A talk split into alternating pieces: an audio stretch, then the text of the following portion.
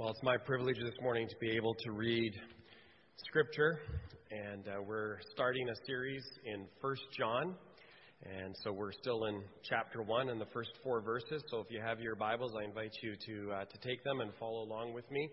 They'll also be uh, here on the screen. We like to read from uh, many different tran- uh, translations or versions, and uh, sometimes paraphrases as well. And so this is from the message. From the very first day we were there, taking it all in. We heard it with our own eyes, saw it, sorry, heard it with our own ears, saw it with our own eyes, and verified it with our own hands. The word of life appeared right before our eyes. We saw it happen. And now we're telling you in most sober prose that what we witnessed was, incredibly, this the infinite life of God Himself took shape before us. We saw it, we heard it, and now we're telling you so you can experience it along with us. This experience of communion with the Father and with His Son, Jesus Christ. Our motive for writing is simply this we want you to enjoy this too. Your joy will double our joy. Walk in the light. The word of the Lord. Last uh, last Sunday, Pastor Norb uh, introduced us to the uh, little letter of First John, uh, only five chapters long, and he called the writer Grandpa John. I loved that because of his senior status uh, of, of of being an apostle at that time. And he may well have been a senior. We expect he was when he took pen to hand to compose this powerful letter. Maybe 80 years old when he's writing this. Uh, but he is a grand follower of Christ, and his years of wisdom puts him in a great spot to write this profound word of encouragement and direction. At this point in his ministry, John is a pastor to probably several churches in what is now called Turkey. This is a picture of uh, Asia Minor. The next picture is a picture of uh, modern day uh, Turkey. And and this is where these, this is where the churches were located. Uh, we might call John a regional minister or a superintendent of churches or an advisor. Certainly a well respected servant of God who was also an apostle. We don't want to forget that, that he was also an apostle. One of the inner three, close to the heart of Jesus, yet as Pastor Norb reminded us last week, the one who unsubtly declared that he was the one that Jesus loved. And he comes with uh, great credentials. He's going to lead us out into deep waters. After all, he was a fisherman, wasn't he? Along with his brother James. Some of the best fish are out in the deep waters. And the challenge with deep waters is simply the challenge of reeling those deep water fish in. They're big. And First John moves us out from shore a long ways the words, uh, if you're following, and I hope you have your Bible with you this morning or your, your iPhone or something, you can look up First John. The words look simple enough, and although the letter is easy to read, it goes deep. And before long, you were saying, How does this simple fisherman have such great insight? How tough can it be to read the words of a fisherman? Pretty tough. Below the surface is some very challenging truth that we will seek to explore. Pastor Norb motored us out into the middle of the lake last week to catch the context, the, the big picture. So this morning, from the middle of the lake, we pull out the fishing lines and we throw them overboard to see what we can catch. And John wants us to catch a life, a unique life. I know we use the term get a life, and we sometimes it comes across with a bit of an edge. Get a life. But John really wants us to get a life, he wants us to get the life of God. And, and the good thing is that the first four verses of 1 John 1 gives us some handles on how to do that. Get a life. The first way is to recognize that uh, the word of life, to acknowledge the word of life. And here's what the scripture says We proclaim to you the one who existed from the beginning, whom we have heard and seen. We saw him with our own eyes and touched him with our own hands. He is the word of life. There are three major accounts of beginning in the scripture. I think you know them. The first one is in Genesis chapter 1, verse 1, the story of the beginning of creation. It's the story of how everything around us had its start. In the beginning, God created the heavens and the earth. Genesis 1 1. Before there was time, before there was stars in the sky, before there was the sun and the moon and the earth, before there were trees and grass and people, God created. God created the heavens and the earth. It was the beginning of the world as we know it. It was the beginning of the earth, of the universe as we know it. It is a place of beginning. All of what we see around us had a beginning. The date is debatable, but there is a beginning. We have another beginning in the Gospel of John, the prologue, the first few verses of the Gospel of John. Same writer as First John, John the Apostle, the fisherman. Look how it starts. In the beginning, the Word already existed. The Word was with God, and the Word was God. He existed in the beginning with God. God created everything through Him, and nothing was created except through Him. John chapter 1, the Gospel, calls for the very best in your thinking about the scope of existence. I mean, how do you, how do you describe something that existed before creation? Uh, allow your mind to take you back, back, back into the realm that was before the creation of the world. How do you even think about that? We call it infinity past. And John says, in the beginning, which is translated, which really never had a beginning, because God doesn't have a beginning, eternally existed the Word, and the Word was with God, and the Word was God. The Word was always with God, even before we had a beginning here on this earth. He always existed. The Word always existed. I mean, hard to wrap our heads around something like that because we only can really think of things that are limited to time and space. But the Word always existed. Who is the Word? You have to just scoot down to verse 14 of, of, the Gospel of John, chapter 1, and you see the answer. So the Word became human flesh and made his home among us. This is the incarnation. This is God becoming man. This is the Word becoming flesh and dwelling among us. It's a picture of Jesus being born in Bethlehem. And this Word is the Creator. This is God Himself. Imagine Jesus being born and actually living among what He created. Oh, see the beautiful lake? The beautiful Sea of Galilee. Some of you have been on the beautiful Sea of Galilee. It's a beautiful lake. And Jesus, when he walked in this earth, would say, I made that.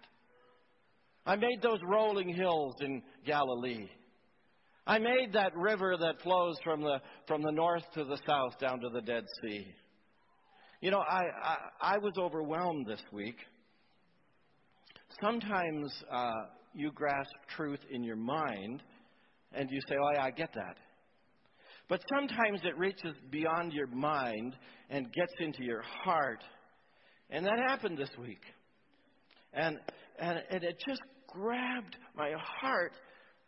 And I said, I am so overwhelmed. I am so blessed. My heart gets it, God. And then it seems like it goes back to head again. God loved us so much that He came to us the very one who, who created the world and created us, stooped to come among us and took on himself a human body and actually walked on this planet. And every time we look at Jesus and we see his kindness and grace and, and his, his goodness, we know precisely who God is. We know the heart of the Father because this is who the Father is when you look at Jesus. And Jesus said in the Gospel of John, Anyone who has seen me has seen the Father. John 14 9. The third beginning is in the passage we're looking at this, this morning, 1 John. We proclaim to you the one who existed from the beginning, whom we have heard and seen. We saw him with our own eyes and touched him with our own hands. He is the word of life. And the verse brings us right back to the incarnation again. This is the baby that was born to Mary. There was a time when he took his first breath on this earth, but there never was a time that he didn't exist. This life, this God, this, this God was made visible in Jesus Christ. And this is the one who calmed the angry sea. And this is the one who said to Lazarus, Come forth. And this is the one who healed the ten lepers that we talked about the other day. And John the writer is taking very special care to point out who the Word of life really is. Now, why is he doing that? That's where the deeper water is. There's a context for his words.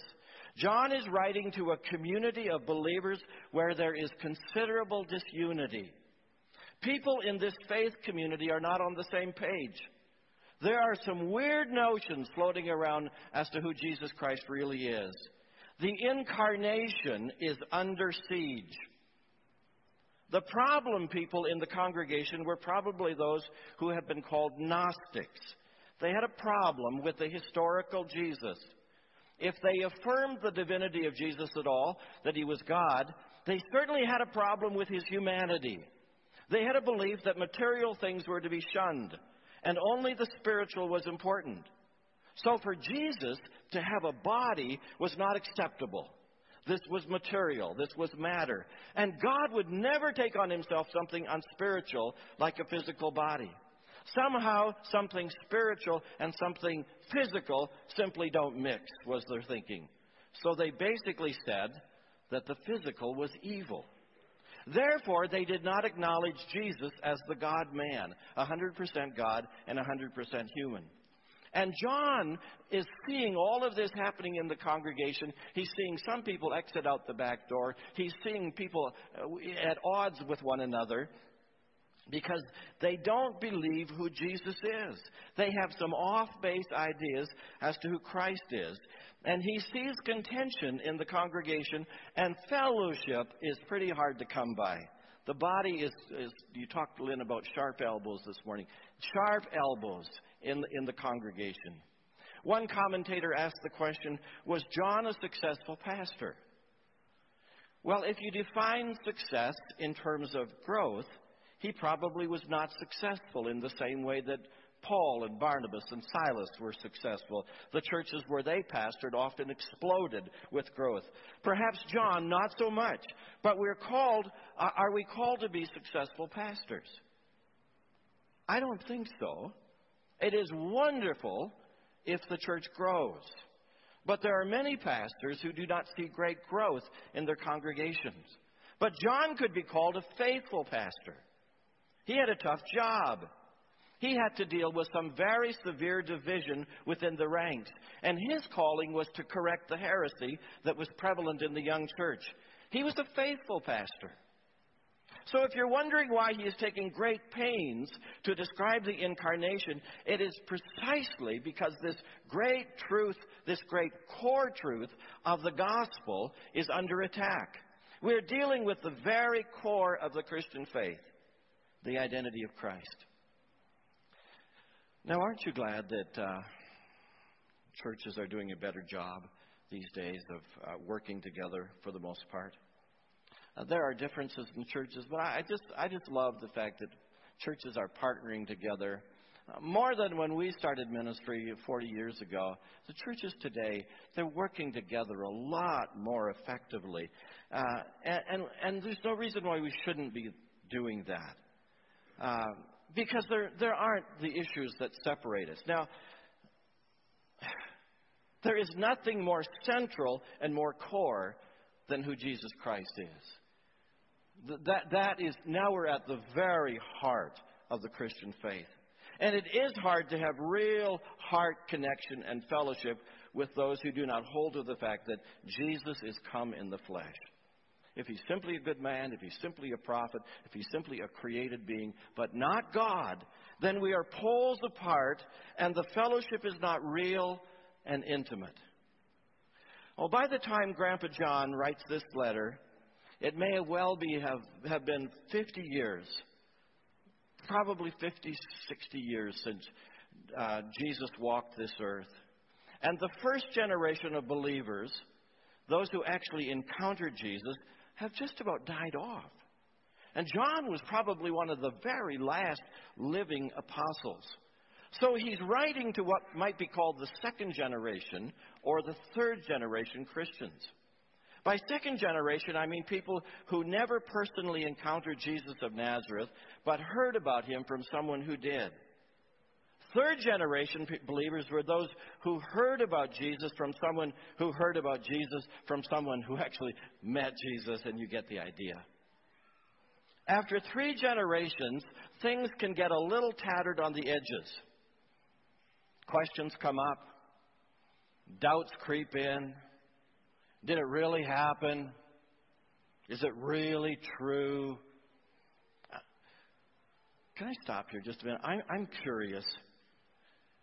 How many of you are first generation Christians? In other words, your parents or grandparents were not Christ followers. You are the first in your, in your generation.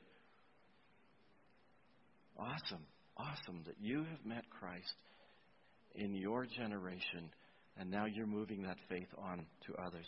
How many of you are second generation Christians? That is, your parents were committed believers, and you came to faith as a child or a young adult. Amen. Look at us. How many are third generation believers? Both your parents and your grandparents were Christ followers. How many? Quite a number. Quite a number here. You know, the good thing about a second or third generation believer is that you have a rich spiritual heritage. You grew up knowing Christ and the Bible and the Christian life. The downside of being a second or third generation believer is that you may not have had the kind of, I don't know what word to use here, dramatic conversion experience that a first generation believer has. I mean, not necessarily, of course, but the faith, you know what I mean, has always been there for you. It may not have seemed so precious because you had it around you. It wasn't this awesome discovery since you were, because since you were knee high to a grasshopper, you have known the way. I mean, I'm at least a third generation follower in my faith. Um, maybe more. I, I don't know the heritage in the old country. My grand, grandfather moved from England when he was just a young adult. He was 20 years old, and he took up farming. He was a committed farmer, but, but most of all, he was a servant of God. And uh, my dad, the next generation, took a little while to embrace the faith. He had some years there where he struggled. But in midlife, he made it a priority. And at the end of his life, he put it into overdrive. It's like, I got to make up for all these years. And because of my family, I was introduced to the Christian faith. But I too had to make it my own. And now we have children who are making it their own, and little children who are just beginning to, uh, are their children who are just beginning to embrace it. Little two year old Audrey, the, the gal, little gal in the white, is, is our youngest. Uh, lives in Michigan. We saw her last week, and uh, we, we were talking, and she points to her heart and she says, I have Jesus in my heart. Now, where did she learn that from? She got that from her mom and her dad. That Jesus lives in her heart, and now she's repeating it. She's so young; she's only two, but she's hearing it as a fifth generation little one. And John is writing to second and third generation followers because he knows that people have been attempting to sabotage the message of who Jesus really is. Better take that slide off. It's, it's, it's a little hard to watch. Some were saying Jesus wasn't really human. He just appeared to be human. He appeared to have a body. He appeared to die, but he really didn't. Oh, no wonder John says we saw him with our own eyes and touched him with our own hands. He is the word of life. Friends, the Christ we know and love is the word of life. He's the precious Son of God. He always existed, but he came to us and he lived among us and he died for us. And that's the word of life. And what he accomplished by living uh, us, uh, living for uh, and dying for us, is more significant than anything else in all of history. So the first thing is to recognize the word of life. The word of life. Secondly, get a life by experiencing his life. Now, listen to what John says here. The one who is life itself was revealed to us. And we have seen him. And now we testify and proclaim to you that he is the one who has eternal life. He was with the Father, and then he was revealed to us. We proclaim to you what we ourselves have actually seen and heard, so that you may have fellowship with us. Back in verse 1, there is this affirmation whom we have seen and heard. We saw with our own eyes, and we touched him with our own hands. John says, Let me tell you about Jesus. You know, you say all these weird things about Jesus, but you don't know. But I was there. I knew this man. I heard him speak. I was there when he preached the Sermon on the Mount. I heard him declare all of these parables. I heard firsthand all that he taught. I saw what he did. I watched him for several years. I saw the multiplication of loaves and fish that one afternoon when the rest of us wanted to send the people home, and Jesus said, No, have them be seated. And I watched Jesus pray, and I saw the multiplication of the loaves and the fish. And I watched him until all of the people were fed, and there was enough for everyone. I saw the evil spirit come out of the man that was hurting the, the demon possessed man in the, in the country of the Gadarenes. I saw the woman come up behind Jesus and touch his garment, and I saw that she was healed. John said he touched with his hands, and how many times I would expect that John and the and the disciples uh, bear hugged with Jesus, and they they enjoyed one another's company. And John, remember, was the one who leaned on Jesus' chest. You see what Jesus is saying? We proclaim to you that we have actually experienced Jesus. This isn't just something we heard about. No, we were there. We know this firsthand, and we want you to know so that you can experience Him too. We want you to know that true Jesus because He will transform your life. I was in Michigan, uh, both Mark and I, a week before last, and was asked to be a resource to the Genesis Church, which is the church plant where, where Angela and Jeremy and uh, family uh, attend. And we interviewed about 50 people as to, they're ready to get rolling to start a new church as well, to build a new building. So we were assessing that church, and it was such a joy to meet these people. Each interview was nearly an hour with an individual or a couple.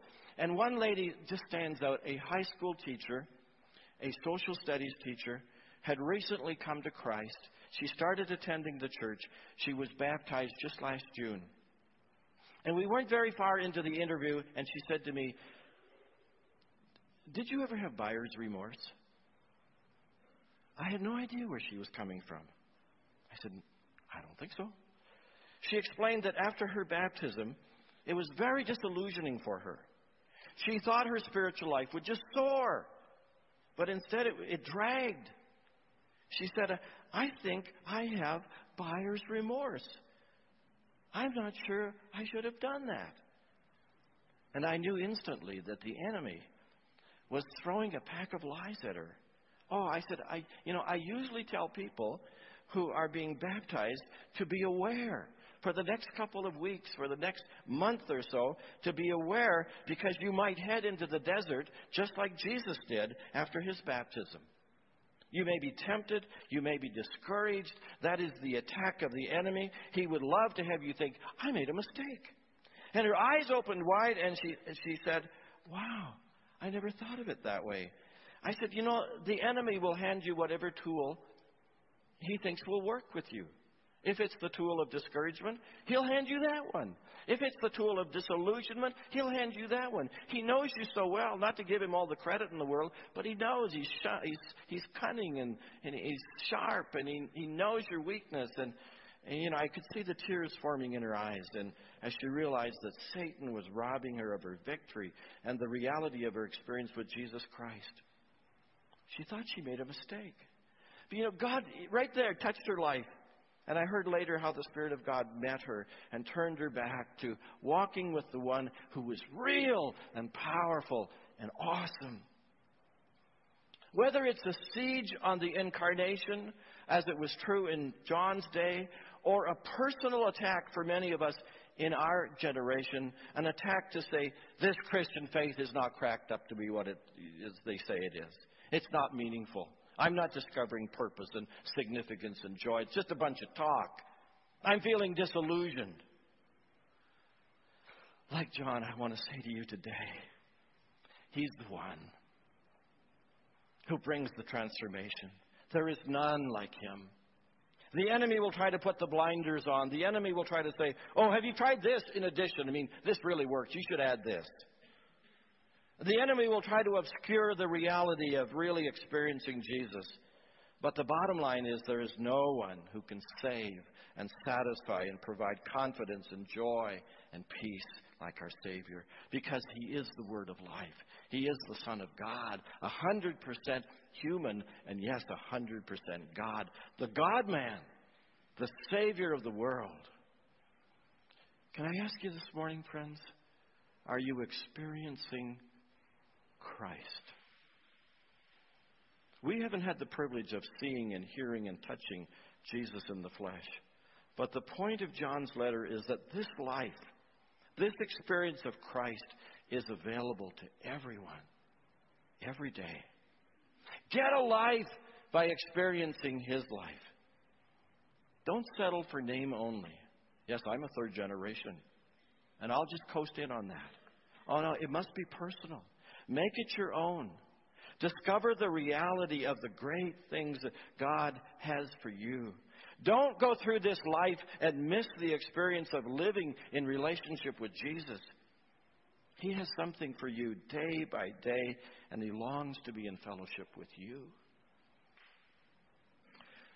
And then finally, briefly, get a life by enjoying His life. Get a life by enjoying His life. There's such a good word here about fellowship. You know that word, fellowship, is used in, in, in, such strange ways. We used to say, come on over for a church wide potluck fellowship. You, did you use that all the time? Potluck fellowship. Well, don't think so. I mean, for one thing, it doesn't even fit our context anymore. This is brunch. This is not potluck. We are so indebted to people who make the, the brunch for us.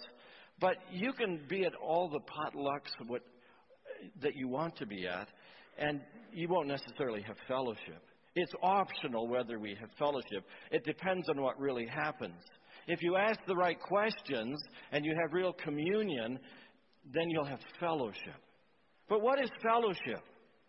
The Greek word you may have heard before is koinonia. It means to share or have something in common. It's such a rich word, and it means so much more than just a social time. It means intimacy. I've never talked to a a couple who got married and left for a honeymoon, and after two weeks came back home. And if I was to say to them, How was your time away? Oh, we had good fellowship. I don't think so. I've never heard anyone put it that way. Oh, yeah, we just sat down, we planned the colors for the kitchen. Uh, we're, we're going to paint them when we get back. I don't think so. Not on your honeymoon. Most likely they wouldn't tell me all the excitement of their honeymoon, and I wouldn't push them for details. But I expect it was a very intimate, personal, thrilling time of husband and wife getting to know one another. It was personal. It was real. And that's the meaning of koinonia a time of getting to know one another in God's love. A real deep communion between people. A real connection of the heart through Jesus. Listen to these words. We proclaim to you what we ourselves have actually seen and heard, so that you may have fellowship with us. And our fellowship is with the Father and with His Son, Jesus Christ. We are writing these things so that you may fully share our joy. And you see, the, the fellowship was broken, the koinonia was broken. The, the, the, the fellowship was broken in that church uh, churches to which John is writing. And John says, We want to have fellowship. Uh, this is not fellowship. We are, we are torn at the very heart of the issue. And the koinonia, he says, is with the Father and with his Son, Jesus Christ. Do you have fellowship with the Father? Do you have fellowship with the Son? This is the very essence of why we're on the planet to have fellowship, a heart communion. Not a passing nod to Jesus, have a good day, and I'll try to have a good day too. It reminds me of what Jesus said to the church in Laodicea Look, I stand at the door and knock. If you hear my voice and open the door, I will come in and we will share a meal together as friends. That's a wonderful verse. I stand at the door and knock. If you hear my voice and open the door, I will come in and we'll share a meal together as friends. Isn't that awesome? I will come in and we will, we will eat together as friends. That's a metaphor for connection, intimacy. May I ask you today have you opened your heart's door to Jesus Christ? Have you heard the knock at your heart's door? And have you said, Come in, Lord? You're welcome in my life. You're welcome every day. Come and live and eat and dine in my life. Let's have koinonia. There is fellowship, and with the fellowship comes great joy. We will share the joy together as followers of Christ. And I will share your joy, and the church will share your joy fully.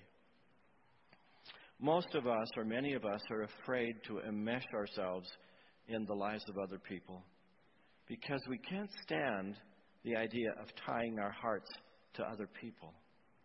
If they're unhappy, then that means we're unhappy. And so we withdraw. And we don't get involved in the lives of people. But the incarnation, if you can see this, means that Jesus Christ, God Himself, got enmeshed in our brokenness. He came to us. He went to a cross. He stretched out his hands and feet and was nailed to a cross because he was willing to do what needed to be done so we could have fellowship with the Father. Don't you love him for all that he's done for us? Does it move from your head to your heart? Don't you long for deep koinonia with his followers? Our fellowship is with the Father and his Son, Jesus Christ. Let's stand together.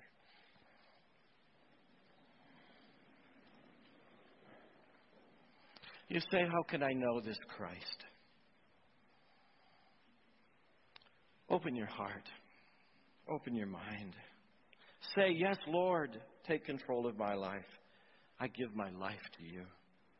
Please live in me. If you've never said yes to Jesus Christ, or you need to say yes, yes again. Yes, but oh, I've, I've drifted. Would you say it this morning? Would you bow with me? Would you close your eyes and would you just talk to the Lord and perhaps just need to say, Lord, I, I hear you speaking. I acknowledge. I hear your voice this morning. I hear you knocking at my heart's door. And will you say to him, I open the door of my life to you? Please come in. Forgive my sin. I acknowledge my sin. And I ask for your forgiveness. Oh, please restart me, Lord. I'm yours, Lord. I start fresh again today with you living in my heart. Thank you, Lord. Thank you, Lord.